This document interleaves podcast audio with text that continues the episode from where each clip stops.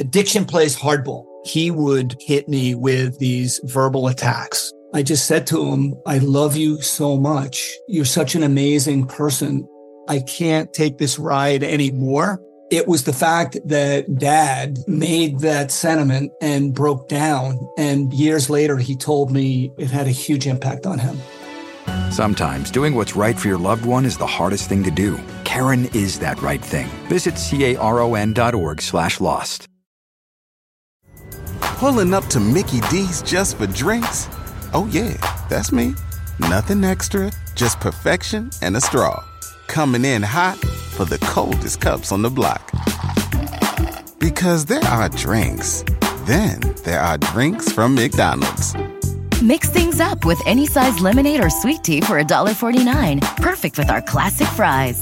Price and participation may vary, cannot be combined with any other offer. Ba da ba ba ba. Today's show is brought to you by Bowery Boys Walks, our new walking tours that are taking the Bowery Boys podcast to the streets. Now, if you like this show, we're sure that you'll enjoy these walking tours that we're developing with some of the city's most knowledgeable and engaging professional tour guides. Head to BoweryBoysWalks.com and click on tours, and you can see and book walking tours right now, including walking tours like Landmarks and Legends of Broadway, Ladies Mile and Cast Iron Architecture, and Murder and Mayhem in 19th Century NoHo. That's BoweryBoysWalks.com. Get ready to walk through time. This episode of the Bowery Boys is brought to you by City Running Tours. Looking for a unique way to explore New York City this holiday season? Wanting to stay fit, have fun, and not feel guilty eating all those holiday treats? Well, tis the season to join City Running Tours and sweat and sightsee on a guided running tour of New York City. The City Running Tours team is passionate about the city and loves to explore it through running. Join one of their scheduled routes or customize your own personal experience. These sweat and sightsee tours are the ideal way to discover New York City's hidden neighborhoods. Jessica from Houston, Texas said, The first time I ever saw snow was on my running tour of Central Park. It couldn't have been planned more perfectly. Running with City Running Tours was the best part of my trip. These tours are also perfect for your next holiday corporate or social event. Visit cityrunningtours.com slash New York City to book your city running tour today. Plus, use the coupon code Bowery Boys, that's one word, Bowery Boys, to receive 10% off your next tour. Episode 304 of The Bowery Boys The Miracle on Eldridge Street, the Eldridge Street Synagogue. Hey, it's the Bowery Boys. Hey. Support for the Bowery Boys is provided by our listeners. Join us for as little as a dollar a month by visiting patreon.com slash Bowery Boys. Hi there, welcome to the Bowery Boys. This is Greg Young. And this is Tom Myers. And today we're heading deep into the Lower East Side and Chinatown, just south of Canal Street on Eldridge Street, a block that today is lined with 19th century tenements and apartment buildings, most of which are home to small shops and restaurants that are typical of Chinatown. But this block is also home to a jaw dropping beauty that dates from the 1880s. The Eldridge Street Synagogue, today home to the Museum at Eldridge Street, the only remaining marker of the old Jewish Lower East Side that's open to the public. It is an extraordinary structure, architecturally speaking, and also in terms of its significance to the history of the Lower East Side. The synagogue is a sumptuous Moorish revival masterpiece with 67 stained glass windows, a magnificent barrel vaulted ceiling, intricately carved woodwork, and a gloriously eclectic facade. It is truly magical inside. And in terms of its role in the neighborhood's history, this was the very first that was built during the massive wave of Jewish immigration in the late 19th century. The vast majority of Jews who were arriving during this immigration wave were coming from today's Russia, Poland, Lithuania, and other Eastern European countries. And they practiced, as we'll talk about later in the show, Orthodox Judaism. This structure tells their story and yet it wouldn't be open to the public today. In fact, it wouldn't be open at all if it wasn't for a group of concerned New Yorkers who came together to save it. It was on the verge of literally collapsing. Some parts of it had collapsed. Roberta Brandes Gratz, uh, one of the founders of the Eldridge Street Project, which was a group that was formed to save the synagogue in the 1980s, wrote of the building's condition in December of 1982. She wrote, quote, Pigeons roosted in the attic and flew in and out of missing windows. Dust was so thick on the pews that you could carve your initials in it. Water was pouring through one corner of the roof. Prayer books were left strewn about. Little objects that worshippers long ago had left behind, including crystal drinking glasses, were randomly scattered. Pieces of stained glass from broken windows were everywhere. So, this is a story about the origin of this synagogue, but also how it was restored. How did it fall into disrepair in the first place? And even more importantly, how was it brought back to life? So, join us as we explore the rich history of the Eldridge Street Synagogue, the miracle on Eldridge Street.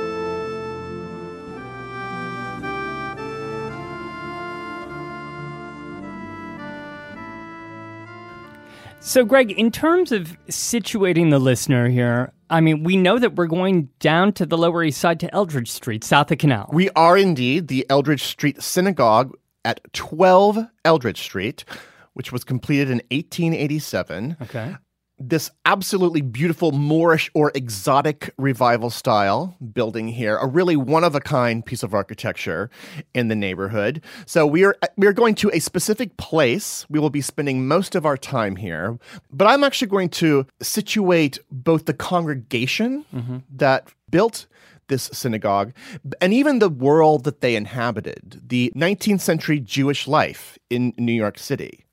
And you said that the building is unlike anything else in the neighborhood in terms of its architecture. Yes. And it stands out as well on the block that it's located on, it's, right? It, there yeah. are tenement buildings. Well, there's even like a Buddhist temple just a, mm-hmm. a couple doors down.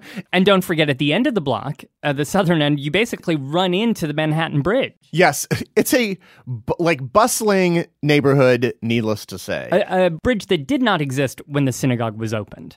We're actually going to begin our story here by walking underneath the Manhattan Bridge. So it's less than a five minute walk if you're to walk down East Broadway.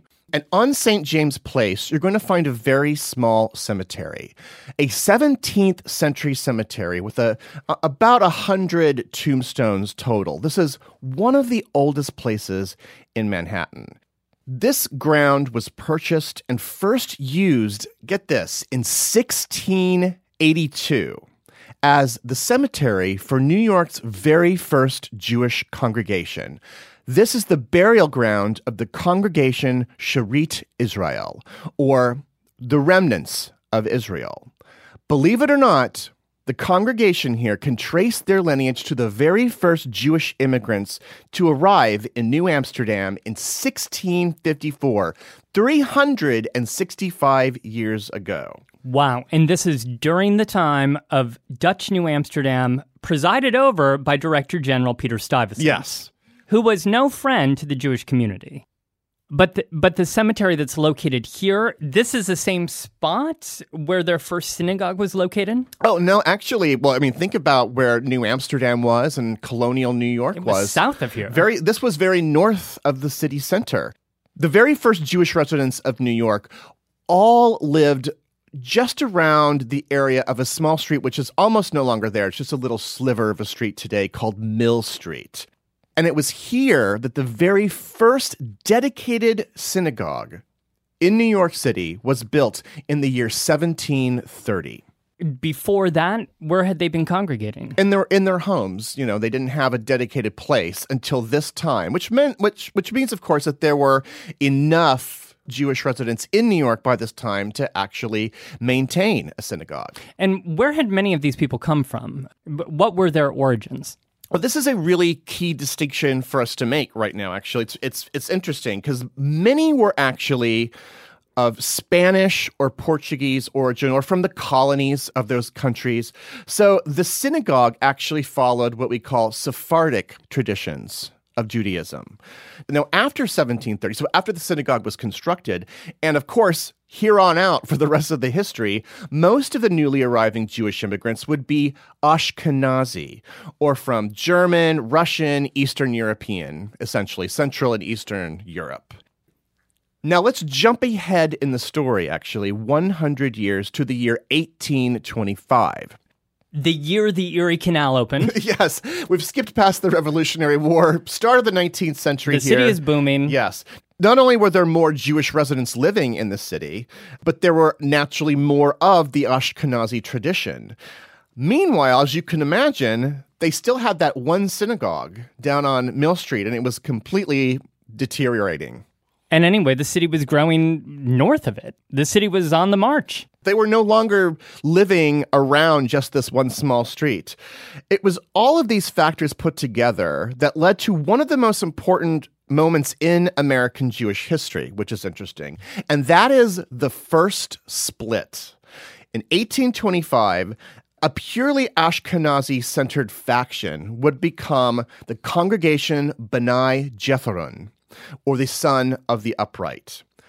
To quote from the author Deborah Dash Moore in her brilliant, amazing book, Jewish New York, quote, Shearith Israel was New York's first synagogue, but B'nai Jeshurun was the first of many new synagogues. Bolstered by increasing numbers of immigrants, congregations split and split again as egalitarian republicanism and rampant congregationalism blossomed in the city. And when she writes bolstered by increasing numbers of immigrants, she's referring to the first wave of new Jewish immigrants who arrived in the city in the 1830s and 40s and 50s, mostly from Germany. Right. Uh, by 1859, in fact, there were 40,000 Jewish New Yorkers, and most were of Central European descent, or, you know, mostly from Germany. These new arrivals who came in just a handful of decades here helped develop a new Jewish identity and formed the first real Jewish spaces in places like Five Points and, of course, later the Lower East Side. And eventually, even in wealthier districts, as German Jewish arrivals became more prosperous. So it's in that expansion that many new Jewish congregations were formed. Well, that makes rational sense that you have people coming in from all over, and they bringing they're bringing in different influences, splintering off into different congregations. Yeah. And meanwhile, you have the old timers who have made it, and they're moving out of the neighborhood. There's a lot going on. Yeah, I mean, it's the American way. Actually, by 1860, you had 27 different Jewish congregations alone in New York, and they were, you know, it was all sorts of different reasons for that. There were people following particular rabbis who had moved to New York. There were just people gathering based on the region of the world that they had come from. But broadly speaking, the main schism here would be between what they would call Reform Judaism and Orthodox Judaism. And I'm going to assume here that by Orthodox, you mean that they're following strictly th- th- their tradition as Yes. opposed to Reform, who is changing a bit, uh, modernizing a bit in their new land. Yes, uh, being influenced by an American way of life, while Orthodox adhered closer to those original teachings. Now, I don't want to get sidetracked here because you know I this is my wheelhouse. I love this stuff actually, but in terms of synagogues and congregations, Reform Judaism in New York in the 19th century is we're going to choose one congregation to represent them in this story, and that is the congregation Emmanuel, or God is with us, uh, known today as the Temple Emmanuel, which evolved from a small congregation in the Lower East Side to become one of New York's largest Jewish congregations. And you said this was a reformed congregation? Yes, a leading Reformed congregation. Emmanuel. And what were they reforming? What's indicative of the of these reforms? Well, I mean, eventually be quite a list, uh, actually. I can imagine this was shocking for many. For instance, ceremonies in English. They got rid of the prayer shawls. Men didn't have to wear hats. They replaced the bar mitzvah with a confirmation ceremony. And biggest of all, they introduced family seating. Now, men and women could worship together with children in the same place. And and we will be contrasting all of those items really with the Eldridge Street Synagogue, which Yeah. is Orthodox here in a minute. And, and where was this Reform synagogue located on the Lower East Side? No, th- well, by 1854, they actually moved.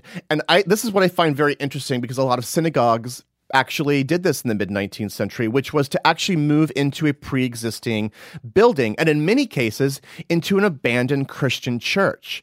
And that's precisely what they did in 1854 when they moved into a Baptist church on West 12th Street near Union Square. Wow, Union Square in the 1850s. That is re- really far from the Lower East Side in many ways by the 1850s. That's like a world away. it, it is, and in fact, many kind of wanted it to be a, a world away, right?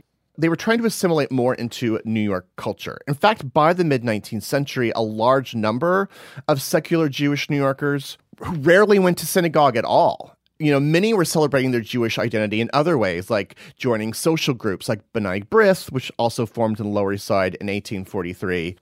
They were also adapting to other aspects of American of the American lifestyle. For example, the work week, the American work week was 6 days a week. You got Sunday off. You had to work on Saturday, which for Jews who were observing the Sabbath, that made it very difficult in many ways. But the Reformed tradition here now allowed Jews to work on Saturday as mm-hmm. well. So they, they, that's just an example of how things were starting to change. But you're saying that, that most of these Reformed synagogues were mm-hmm. located out of the Lower East Side because that population Was moving out town. was moving out of this neighborhood. moving uptown, yeah. But meanwhile, in the Lower East Side, immigration continued, arrivals continued, and most of them were Orthodox. And that's where our story is going to take us to Eldridge Street. And thanks to one group of worshipers we'll be following here, Congregation Beth Hamidrash. Now, they formed in July of 1852, founded by the rabbi Abraham Joseph Ash. For the purposes of forming a congregation for those from Russia, Poland, and other places in Eastern Europe, which, by the way, 1852 makes them the first congregation in the United States for people from this particular area of the world. Because up until this time, Jews had been mostly arriving from Germany. They comprise most of the Jewish population during this period. So this was really extraordinary. And they were called, you said, Beth Hamidrash. Mm-hmm. Wh- what does that name mean? House of Study. They were devoted to the study of Jewish law, had an impressive library of books, actually. One might even call this an intellectual orthodoxy. They were even highly sought out in other Jewish communities throughout the United States as being experts on Jewish law. And where did they meet? Where did they put all these books? Yes, right. The books and scrolls. Well, in the early years, they actually met in various places around the Lower East Side in old halls, at one point, even above a saloon on Pearl Street. In fact, in 1856, they would take a page from what Temple Emmanuel had done. And in that year, 1856, Beth Hamidrash moved into a Welsh church uh, at 78 Allen Street. And it was actually a good home for a while here, for almost th- three decades, and into the 1880s. But of course, by that time, the congregation would need a much bigger home. Wait, you just jumped into the 1880s, which Yeah. is really like the big kickoff of this massive wave of immigration that would bring millions of people into the city. So, and I'm assuming many of them were also Orthodox Jews from Russia and today's Poland and Lithuania yeah, and other countries. Hundred, yeah, hundreds of thousands of immigrants from this area of the world. From you know, th- this group had been formed to teach immigrants from this area of the world. Now here comes hundreds of thousands fleeing the pogroms of southwestern Russia to occupy the Jewish spaces that were already made here by the German Jewish people who had preceded them, and of course made this the world's largest Jewish community. In fact, between 1880 and 1924, that's 44 years, but that major wave of immigration, there would be about one and a half million Yiddish speaking Ashkenazi Jews who settled here on the Lower East Side. So that gives a very good motivation for wanting to move into a bigger home. But they had a they had a couple others that I think are are pretty important here. In 1878, an elevated railroad was erected along Allen Street, the Second Ah, Avenue yes. L, which covered up Allen Street and made life here in the synagogue, as you could imagine, extremely noisy and extremely dark all of a sudden. But while that's happening, now, do you remember Temple Emmanuel that I talked about mm-hmm. earlier? And Up were by the- Union Square. in 1868, I mean, that congregation had grown exponentially. And so in 1868, they built the most extraordinary synagogue in the United States at that time a Moorish style synagogue up at Fifth Avenue and 43rd Street. Fifth Avenue in Midtown in 1868, which is mm-hmm. like really the heart of New York's social scene. Yeah, I mean, High society. by all those wealthy families. In fact, it was across the street from the home of Boss Tweed. So, but the point is, these showy houses of worship, this beautiful synagogue, was raising the social profile of Reformed Jewish people. The leaders of Beth Hamidrash knew that they wanted their congregation to expand, and you know, they also saw a larger synagogue as raising their profile within the Orthodox community. So they decided that they needed a, a beautiful new home themselves. So what'd they do? How'd they get away from the shadow of the elevated? Well, luckily by that point, there were a, great number of, of wealthy New Yorkers who were actually part of this congregation. They merged with a smaller congregation and renamed themselves Kahal Adath Jeshurun, or Community of the People of Israel. They raised money and bought some lots at 12, 14, and 16 Eldridge Street cleared the land, and on November 14th, 1886, they held a huge parade and a ceremony in honor of laying the foundation stone.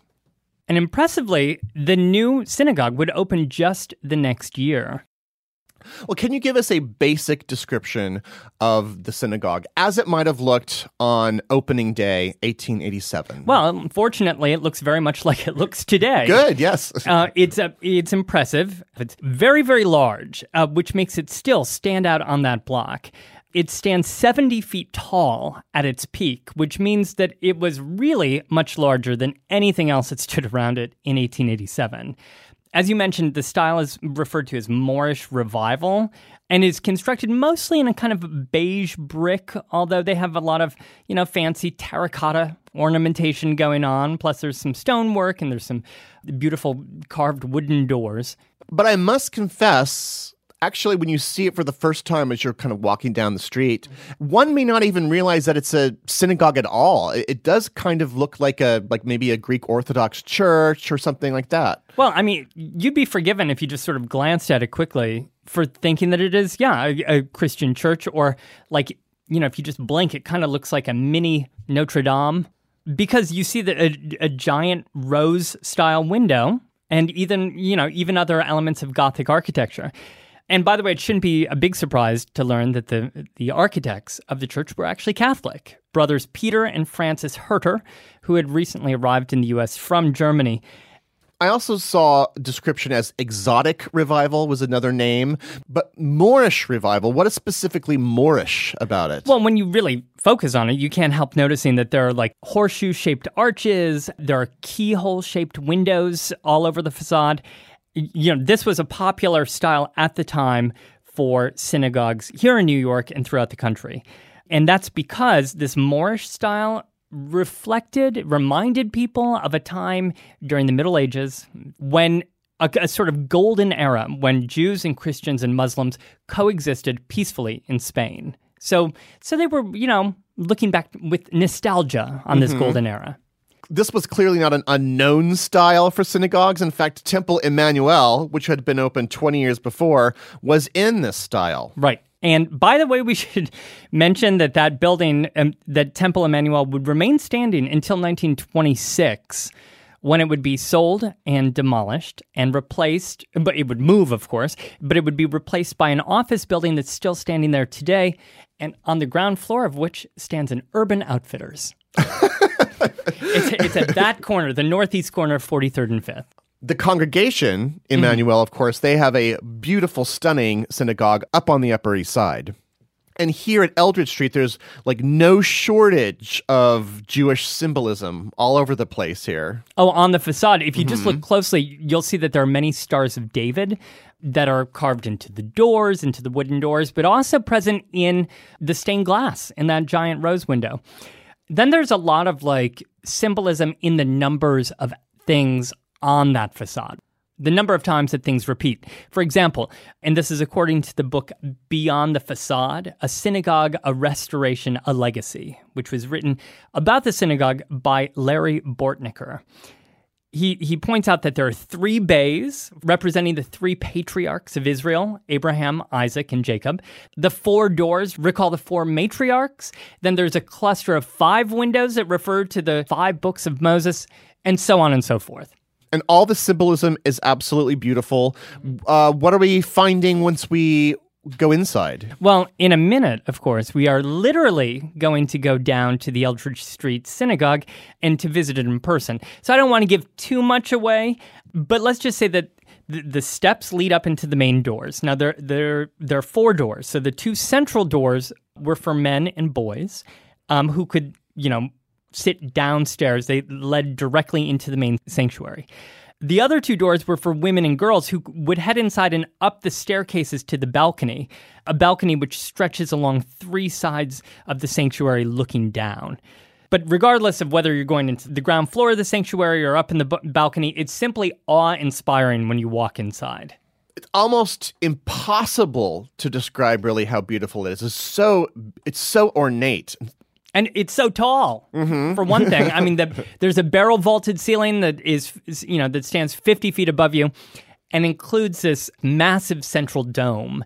And then there are rows of intricately carved wooden pews stretching out before you, and the pews are arranged to face east toward Jerusalem. And on that eastern wall stands the wooden Torah Ark, which is this beautiful structure uh, that's car- carved from walnut wood. And it's massive. It could hold up to 24 Torah scrolls. We'll be visiting that shortly. Right in front of that ark is a platform called the Amud, which is a carved wooden platform uh, that would be used during the services by cantor or by lecturer. And isn't there another type of platform that's in the middle of the sanctuary? Yes, that's the bima, which is a raised platform in the center of the sanctuary. It's from that platform that the Torah is read. And during a like a, a busy celebration, for instance, how many people could fit inside of the synagogue? Uh, I mean, I saw reports of many more than were legally allowed. sure, I'm sure that happened. Yeah. I, I, I saw that a thousand could squeeze in, 750 could fit inside comfortably, but you see reports of many, many more um, getting, sort of pushing their way in to the sanctuary. and what day did it open exactly? And what was that what was that party like on opening day? Well, it was packed and it was long. The service was long on on September fourth, eighteen eighty seven, for the dedication. Um, this was covered by the press, both English language press and also the Jewish publications uh, wrote about the opening. In her book Landmark of the Spirit, the Eldridge Street Synagogue, historian Annie Polland explains the event like this.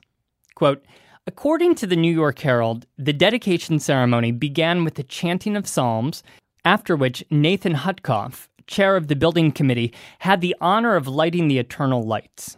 The ceremony achieved its high point when Isidore Abrahams threw open the doors of the ark and the Torah was, quote, solemnly deposited in its crimson lined sanctuary.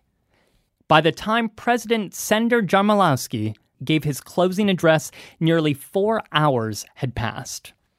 And let's not step past the name that you dropped there, Sender Jarmalowski, Mm-hmm. who is a major figure in the life of the Lower East Side during this period. And in the life of this congregation, he was sort of the lay leader, the president of the congregation at the time.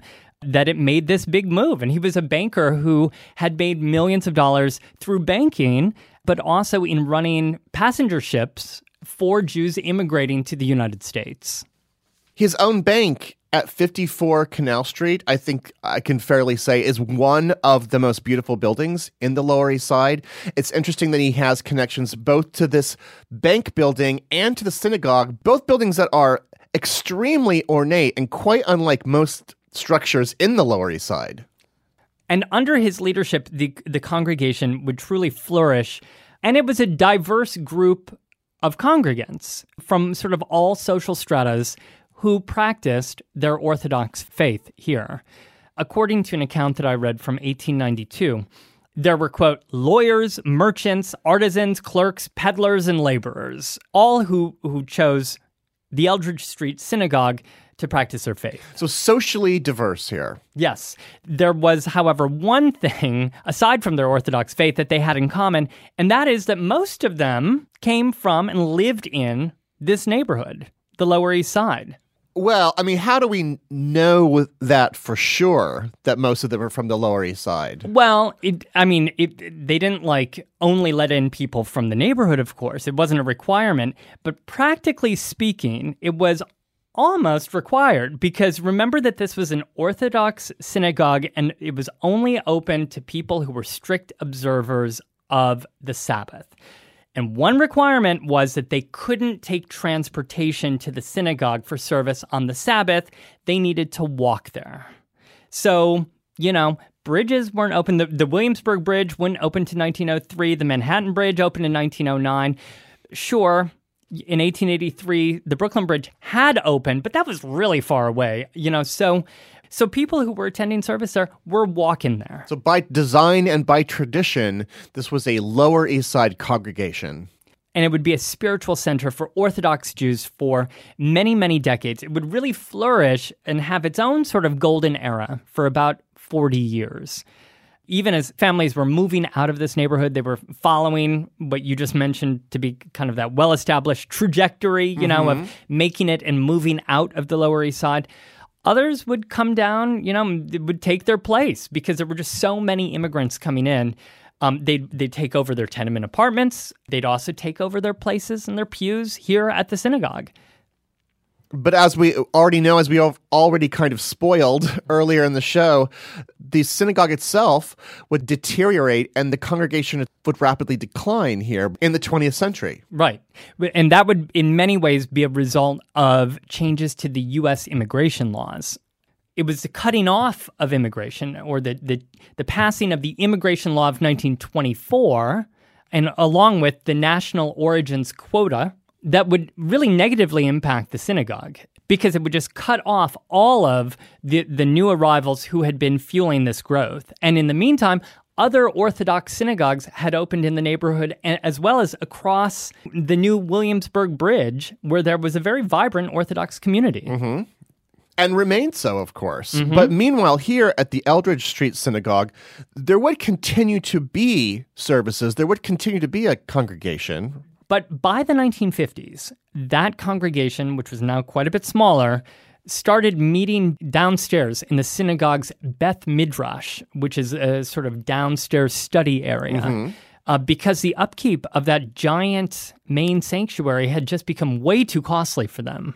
So they've this gigantic open space that is still very beautifully decorated is now pretty much closed off, is unused, and is certainly not being maintained. It can't be very good for the condition of the whole place. They simply didn't have money, you know, to for regular maintenance for that space, so they sealed off the sanctuary. And over the next couple of decades, it would fall, that space would fall into disrepair.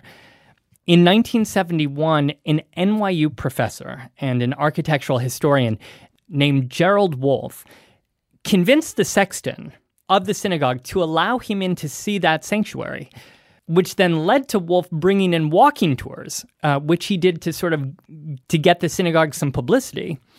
And then in the 1980s, one of the people on his walking tour was a man named William Josephson. He brought along Roberta Brandes Gratz, who was a journalist and preservationist, and she's the one who wrote the quote that we read at the beginning of the, the show. And in 1986, together they formed the Eldridge Street Project uh, with the aim of, of saving this historic landmark. Which brings us back to that quote from the very beginning Pigeons roosted in the attic and flew in and out of missing windows. Dust was so thick on the pews that you could carve your initials in it. Water was pouring through one corner of the roof. Prayer books were left strewn about, little objects that worshippers long ago had left behind, including crystal drinking glasses, were randomly scattered. Pieces of stained glass from broken windows were everywhere. When I first walked in, I took one look and said, if we don't save this building, we would have to reinvent it someday. The full story of Jews in America can't be told without this building. But how exactly do you save a building as particular as the Eldridge Street Synagogue? How do you even go about? Where do you begin saving something so essential to the neighborhood and to New York City? We'll get to that miracle on Eldridge Street by heading there in person right after this.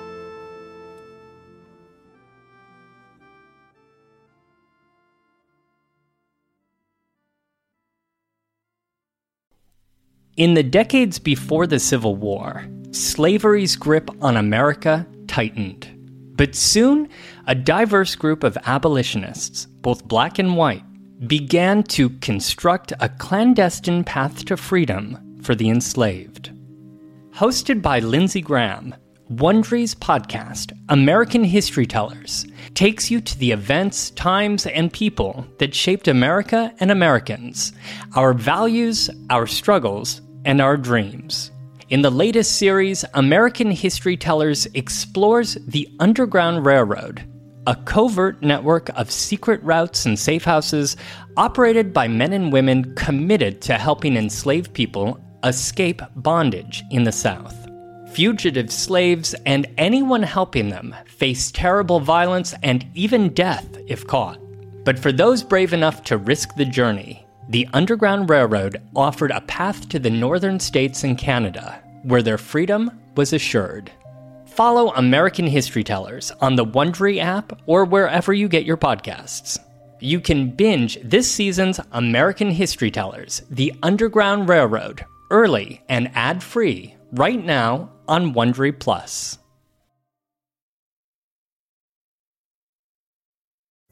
Pulling up to Mickey D's just for drinks? Oh yeah, that's me.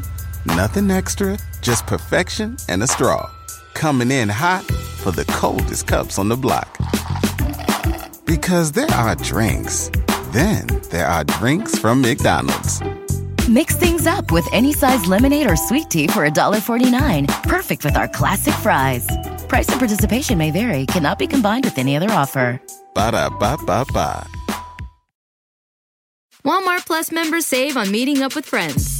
Save on having them over for dinner with free delivery with no hidden fees or markups. That's groceries plus napkins plus that vegetable chopper to make things a bit easier. Plus, members save on gas to go meet them in their neck of the woods. Plus, when you're ready for the ultimate sign of friendship, start a show together with your included Paramount Plus subscription. Walmart Plus members save on this plus so much more.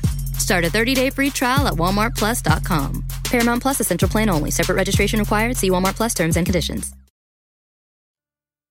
This episode of the Bowery Boys is brought to you by the Parcast Network's original podcast, Natural Disasters. You rarely see them coming unstoppable forces destined to cause destruction. Natural disasters. Every Thursday, Parcast Network investigates Mother Nature's most devastating catastrophes in their original podcast, Natural Disasters. Tsunamis, tornadoes, and earthquakes are just the beginning.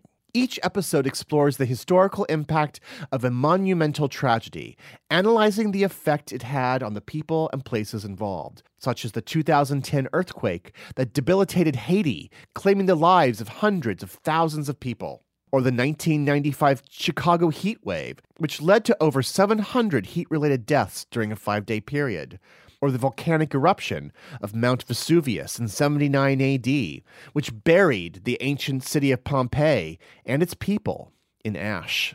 They're the stuff of nightmares, far more real than ever imaginable. Discover more in the Parcast original series, Natural Disasters. Visit parcast.com slash natural disasters or search for natural disasters in the Spotify app and listen free today.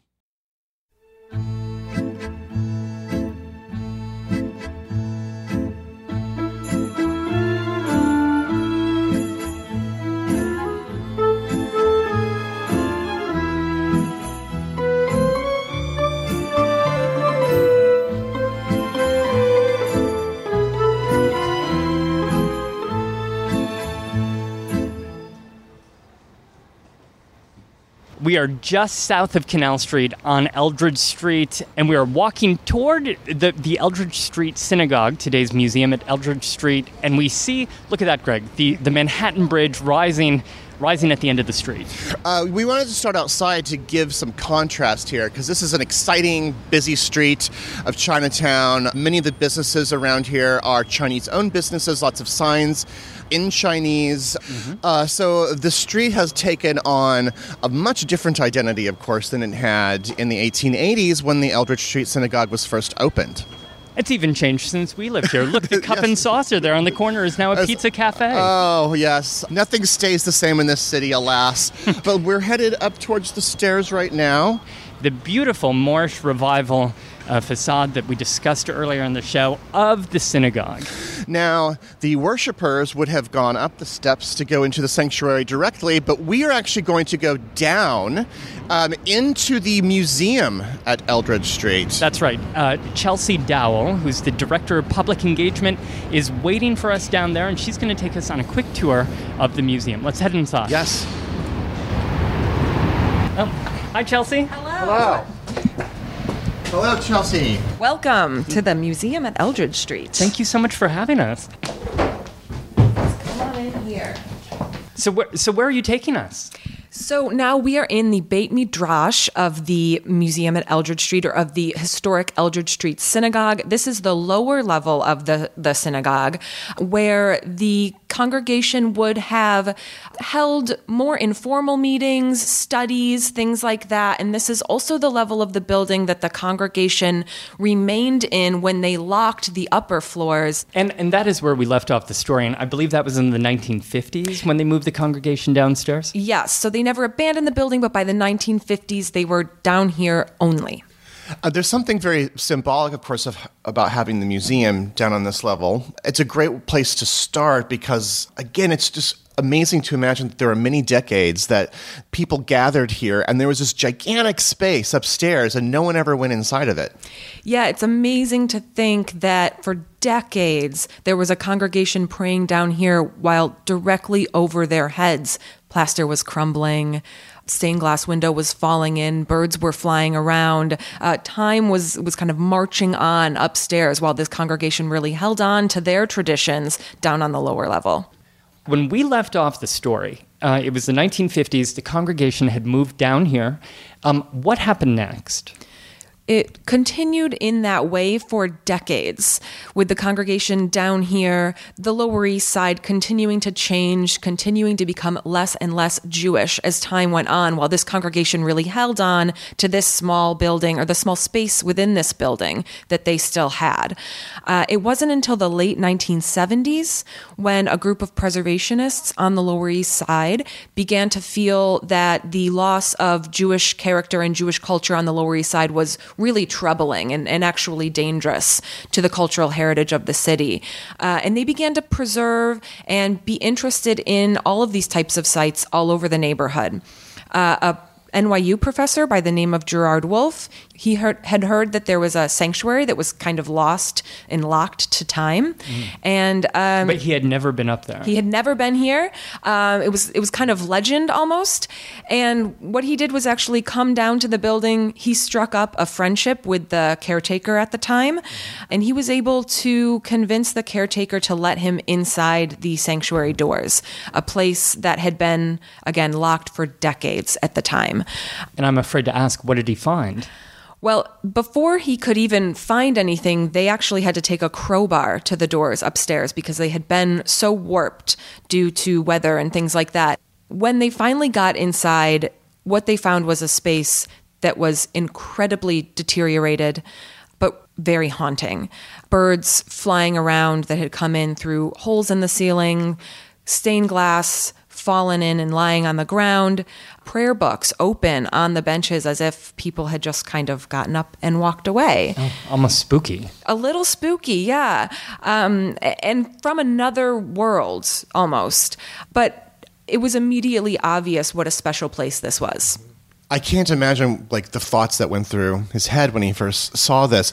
But in another way, this wasn't exactly an unknown discovery in the Lower East Side because, for instance, just um, a decade later, the building that would become the basis of the Tenement Museum mm-hmm. would also be discovered, was also a, pretty much a sealed up building that had preserved time.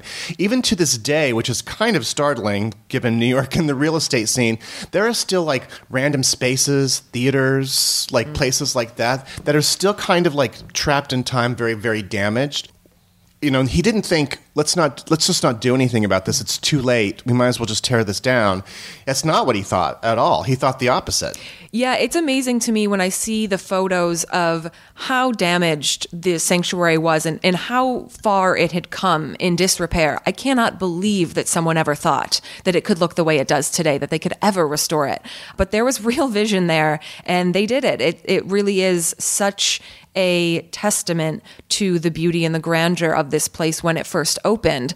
Um, and it's really inspiring that they they saw how valuable a restored space like this would be to the neighborhood and to the city. And you even have an entire book uh, that I mentioned earlier in the show, Behind the Facade uh, that details that preservation effort. Yeah, it's a remarkable story. It took 20 years and $20 million. Ugh. Just countless artisans who did the documentation and the research and then the work to actually, in most cases, hand restore so many of the decorative elements of the space. And it's just, it's, it's a really amazing story. So when we go upstairs today, we're going to see the sanctuary as worshippers would have seen it when it opened in 1887? Well, that's an interesting question, and we'll talk more about that because oh. there are uh, some design changes that happened over time. And as preservationists and restorers, we had to make some choices about what do you restore? What period of significance are you talking about? So there are elements that we didn't take straight back to 1887 for very good reason, and we'll talk about that. But this space reopened in 2007 and is and you you're operating it as the museum at Eldridge Street. And what is your mission as a museum? So we were doing tours and concerts and programs during restoration, actually, with scaffolding and dust all over the floors upstairs. But in 2007 is when we officially became the museum at Eldridge Street with a restored sanctuary. And so now we tell the story of Jewish immigration on the Lower East Side. We talk about cultural continuity. We talk about the fact that this building is now in Chinatown and what that means for New York immigration patterns. Mm-hmm. Um, and then we tell the history of the building itself, the architectural history, and those preservation choices that we made along the way. Can we head upstairs and check out the sanctuary? Let's do it.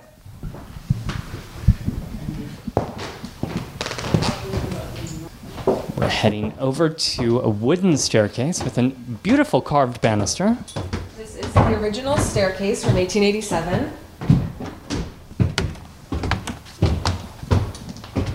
Okay. We're headed into the vestibule here. Um, so, this is where the original congregants would have entered the building through major uh, grand staircases outside the men would have come straight in to this level here, and the women would have continued going upstairs with the children to the second floor balcony. So all the children would go upstairs? All the children. So the balcony was a little bit more of a social space than the downstairs area would have been. The women would have been up there with the kids, probably doing a lot of parenting. so, so we're standing in this vestibule, and there are doors open to the sanctuary with stained glass windows. Can we head in? Let's head in. We're stepping in and we're, we're noticing all of those rows of wooden pews that are facing east, mm-hmm. uh, facing the, the ark with the Torah on the wall, underneath a giant stained glass window and a huge chandelier. And the balcony is wrapping around above us. In the middle of the room is a raised platform with a carved wood banister as well, from which the Torah would be read. That's right. Yeah, that's the bima. Mm-hmm. Um, so that's where most of the action of a service would have taken place. This congregation actually didn't have a rabbi for the most part. They had a cantor who would stand up at the front by that ark that you were mentioning, and they would sing, and then the Torah would be read from the middle of the space in the bema there as we mentioned earlier in the show, the, the floors, even when you look down, you can see it, they're, they're so uneven. Yeah, so those would not have been like that in 1887. And this is one of those preservation decisions that we were talking about. So the congregation, when they were deciding what materials to use when they built the space, they used a hierarchy. What was most important got the most money put towards it, and what was less important, they saved a little money on. So the floors are pine not as important an element in the space as some of the other wooden pieces. It's an inexpensive wood. It's an inexpensive wood and it's a soft wood. Mm-hmm. So over the years, that's really affected the way that this floor looks. So if you look along the floors here and you run your foot or you just get the light right, you'll see that there is a deep groove in the floor in front of every single bench. And that is from decades of men standing in this space. And they do this thing when they pray called shuckling, where they move back and forth on their feet. Kind of rocking. Kind of rocking. And from decades of doing that, we have these deep grooves in the floor. So it's their literal mm-hmm. footprints. Feel like right. You can actually feel feel that right there. Undulating the, old wood. And so when we were restoring this building, rather than take it back to 1887 and straighten out all these grooves, we left them just as is to show that mark of time. It's almost interactive. exactly. Now, another interesting restoration decision that was made here, and one of my favorite aspects of the room, is this glorious chandelier. I mean, the lighting in here is just, I mean, I hate to use the word heavenly. It is, but it has a, a, a very warm glow in this room. It does feel kind of it almost feels like gaslight in a way, but of course it's um, it's of course it's modern lighting. Yes, so the chandelier that you see here, massive chandelier, lit, of course, by electricity now, but very delicate, these etched glass lampshades, but that is original to 1887. So in 1887. you say it is original? It is original to 1887. But Those of course, the lampshades, the brass chandelier, However, of course, it would have been lit by gas. Mm-hmm. So in 1887, this was blazing in the sanctuary with fire. The congregation actually electrified the space very early on for most public spaces, and they were incredibly proud of that. But they were not ready to lose this beautiful chandelier. And so rather than get a new one, they just rewired it for electricity. They turned the lampshades down so that rather than the flames facing upwards, they now had electric bulbs blazing down onto the people sitting below. And there are electric light bulbs, obviously, today all over the sanctuary.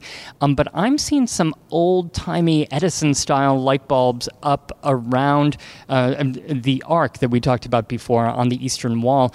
They look like they're surrounding the, what, two tablets with the Ten Commandments? Yeah, so that's another later addition, another thing that's not from 1887.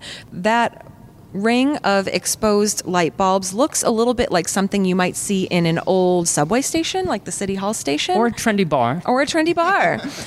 But that is another example of how proud the congregation was of their electric lighting. They wanted to celebrate the fact that they were a congregation that was modern enough and had enough means to do something like put in electricity. And so they did that as a way to highlight that fact. Could you describe for us the stained glass windows that are around here. Now, th- I mean, if you are, if our listeners are, of course, familiar with like a, a Christian church, a Catholic church, and those windows, they may be quite surprised to see the kind of uniform, symmetrical, abstract design that is that is featured in these windows. Yeah, they look almost a little modern, don't they? They're mm-hmm. so geometric. Mm-hmm. But that is because in Judaism, you can't show figures like you do in a Christian church. That is part of the rules against idolatry. So rather than show any representative figures, you have to go with these more basic geometric shapes.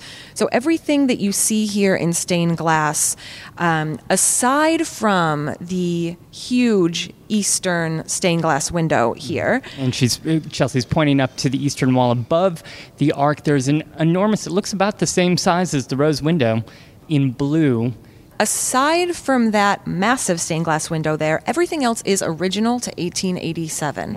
And actually, 85% of the actual glass in the windows is original to 1887. So these windows were actually intact, or at least like intact enough so that they could then properly repair it. In a lot of cases, they were not intact, but they had actually fallen in to the building rather than out. So, in many cases, uh, if, if a stained glass panel had been completely blown out of the window, we were actually able to pick the glass up off the ground and then relead it, clean it, and restore it into the panel. Even if a stained glass window had been intact, it was taken apart, releaded, and then put back into the window.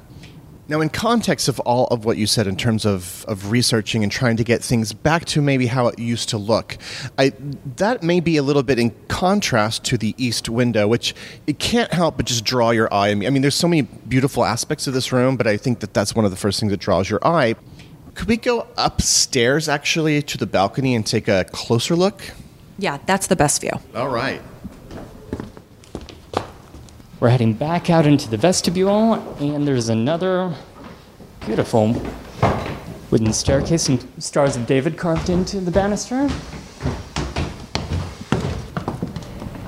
And we're stepping out onto the women's balcony. And this is a balcony that wraps around the edge of the sanctuary. And this would have been where the women would have come to worship. Yes, the women would have been up here with all of the children. Maybe some of the, the older boys could have stayed downstairs. Yes, I believe that if the boys would have been bar mitzvah, then they would have been downstairs carrying on their adult lives, but all the kids would have been up here with the ladies. The kind of romper room. It, it would have been a little social up here. Um, it would have been a very serious situation down on the lower level, but of course, the women were up here parenting. They might have also been socializing a little bit. I've heard some stories of the women leaning over the balcony and kind of picking out the boys they thought were cute. So it was that kind of place. And, and services could be very long. Exactly. So you would need to get a little socializing in. Now, right ahead of us is that dramatic eastern window. It is it is in six sections emanating from a Jewish star. Each of those sections is just a very many beautiful shades of blue. I would almost describe it as aqua and covered with many stars. This is not what that window looked like in the 1880s. So that's not the original window from 1887. In 1887, it would have been a historic rose window. Uh, in the 1940s, it was changed for economic reasons to a simple glass block layout. Um, and then the museum made a further change in 2010 to restore the grandeur of that space, but being honest about the fact that it was looking new, we commissioned a brand new design by the artist Kiki Smith and an architect named Deborah Gans to represent the future of this space with a contemporary art piece. So what's interesting about that window is it brings in a little bit of the modern that accompanies the restoration of the original beauty of the synagogue. But there is actually one section up here on the balcony that is another interesting restoration choice, and that is to leave a part of the building as it was when it had deteriorated. Yeah, let's go take a look.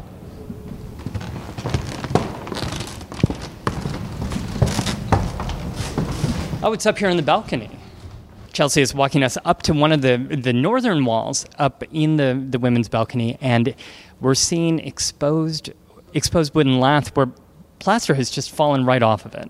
I mean, I would even say that this is an entire space of like profound beauty, and you've left one little corner here looking uh, all, just unfinished and ugly and deteriorated, essentially.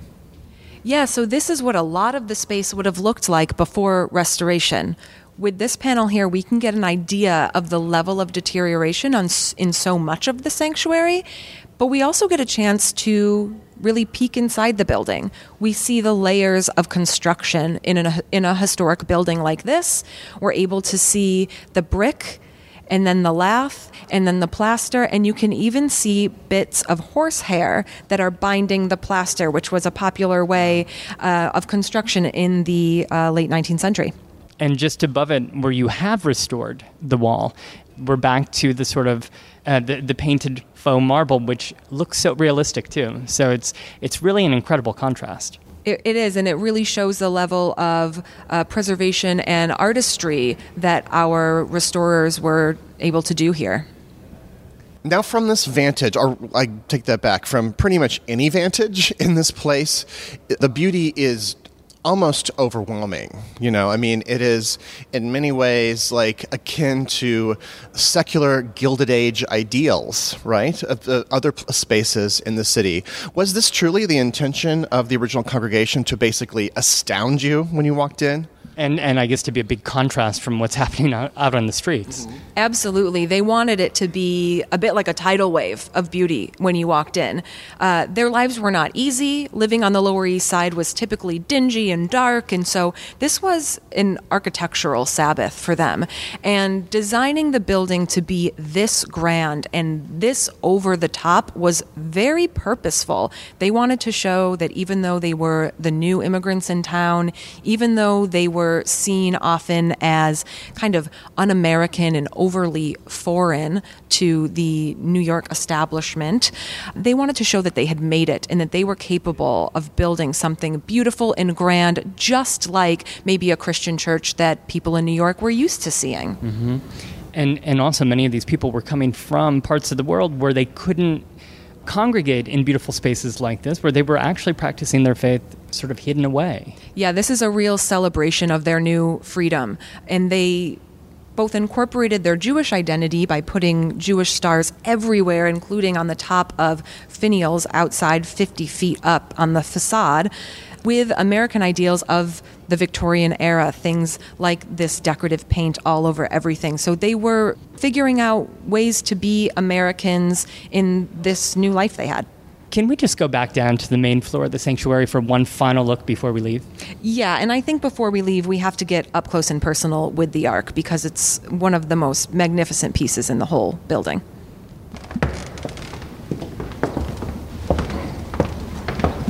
So we're heading back into the sanctuary, right down the middle aisle. Chelsea's taking us right up to this intricately carved wooden ark. Yes, yeah, so this is the ark, which is really just a very fancy cabinet for keeping your Torah scrolls. And inside this one, there was actually room for 24 Torah scrolls, which is a very large number. Would they need what? Why would you have space for 24 Torahs? Well, this is the first time that Eastern European Jews on the Lower East Side could pray in as large a space as they could pray here. So this congregation was made of many, many smaller congregations, and each one typically would have brought their Torah over from Eastern Europe. Oh. So when they combined together, all of a sudden they had 24. These are incredibly valuable and meaningful pieces, so you would not have gotten rid of them. You just needed to build an ark to hold them all. What was the restoration work required to bring these back to their original condition? So you can see how elaborately carved this ark is. It's a massive piece of walnut. Walnut is the most expensive wood used in this entire building. It's only used for the ark and the bema, the two most important pieces of the sanctuary here. And because it's a very expensive, very hard wood, these actually fared pretty well. So they needed a little bit of restoration work, but these look exactly like they would have in 1887, and they're in remarkably good shape. Um, can we still open them up today? Oh, we can open them. Let's do it. Whoa. Sliding, the doors open, and there are one, two, three, four rows of red. What is that? Crushed velvet? Oh, that's velvet, and that's the original velvet from 1887. no way. It is historic wow. velvet. How did the velvet hold up so well? It is so well protected in this space, and that was by design. This ark was specifically built to hold Torah scrolls, which are so, so valuable. And so the velvet just stayed in here uh, in remarkably good shape while the rest of the space deteriorated around it. It's kind of like a miracle. It, it is a little bit like a miracle. Uh, could you tell us a little bit about some of the upcoming events that the museum will be hosting, especially as we're releasing this around the holidays? I know there's some stuff on the schedule. Yeah, so actually, where we're standing right now is exactly where a band will be on Christmas Day for our very popular Klez for Kids concerts. We do this every year. A band called Klezmer Fest will come in and lead a family friendly concert in this space. It's super, super fun. Um, it's the perfect opportunity for Jewish families or any family who needs something to do on Christmas to come down and have a really great time, and then you're already in Chinatown for your Chinese dinner. yeah, it's two for the price of one. Exactly. For more information, you can check out eldridgestreet.org. Thank you for giving us this wonderful tour of the synagogue, Chelsea. We greatly appreciate it. Thank you so much. So good to have you guys here. Bye bye.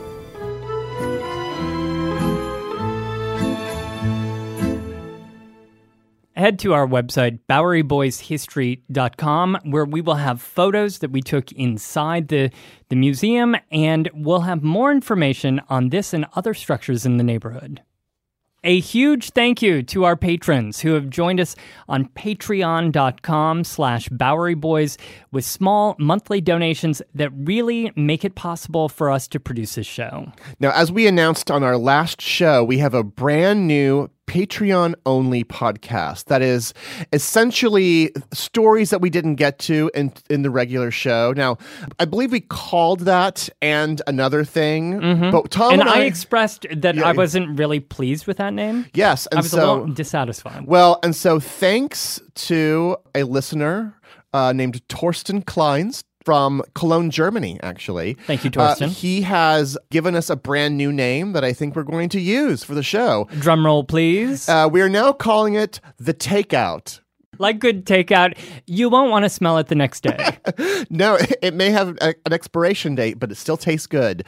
For this week's takeout on the Museum at Eldridge Street show, I will share a little bit more about the fate of another old synagogue in the Lower East Side that has very deep ties to the original congregation which formed the Eldridge Street Synagogue, but is unfortunately, but unfortunately does not share the same fate as the place here on Eldridge Street. we'll also be sharing audio that we had to cut from our wonderful trip to the synagogue, a little extra, and plus I'll I'll be waxing nostalgic with you Greg a little bit about our time in that neighborhood because we both lived for more than a decade just blocks Yeah, yeah. from the Eldridge Street synagogue. Well, Tom, I didn't even tell you. We, sh- we can talk about it on the. Sh- uh, we'll talk about it on, On the takeout? on the takeout. I actually yesterday went around the Lower East Side and took photographs of all the remaining l- synagogues that are actually on the Lower East Side. There's quite a, a number actually, and many of them you're probably very familiar with. So we'll we'll talk through that a little bit. And I walked around the Lower East Side, um, listening, streaming the impeachment hearings. We will, we will not be talking about No, that. no, the no, absolutely not. So to get the takeout, just join us at the $5 level um, at patreon.com slash Bowery Boys. In addition, patrons at all levels will receive the Bowery Boys Movie Club, which is our celebration of New York City and the movies. And if you go over there and support the Bowery Boys and the things that we do, you'll be joining listeners like Oh, he's got a list of names. Roxana N and Srinivasa R from Manhattan, Andrew P from Brooklyn, Scott S from Queens, Albert H from Stony Brook, New York, Rob B from Missouri, Andrew V from Pennsylvania, and Rose S from Florida. Thank you all for supporting what we do here on the Bowery Boys, and we hope that the rest of you join us because we're really upgrading and developing the, our levels on there and creating a lot of brand new content that we think you'll enjoy. And There has been a lot of interest, by the way, Greg, in that new Bowery Boys sticker. Oh yes, there's uh, we have actually merch on there as well. Go to our page for more information on the sticker and the coffee mug. And also, we'd encourage you to head over to BoweryBoysWalks.com and, and join us and our fabulous tour guides in the streets as we explore New York history by foot. We should note we have a wonderful Christmas in Old New York tour. It's happening several weekends in December. There are still a few spots left on that one, along with several other tours. So head over to BoweryBoysWalks.com for more information. And by the way, there's a coupon code on the homepage. Thank you very much for listening. Have a great New York week, whether you live here or not. See you real soon.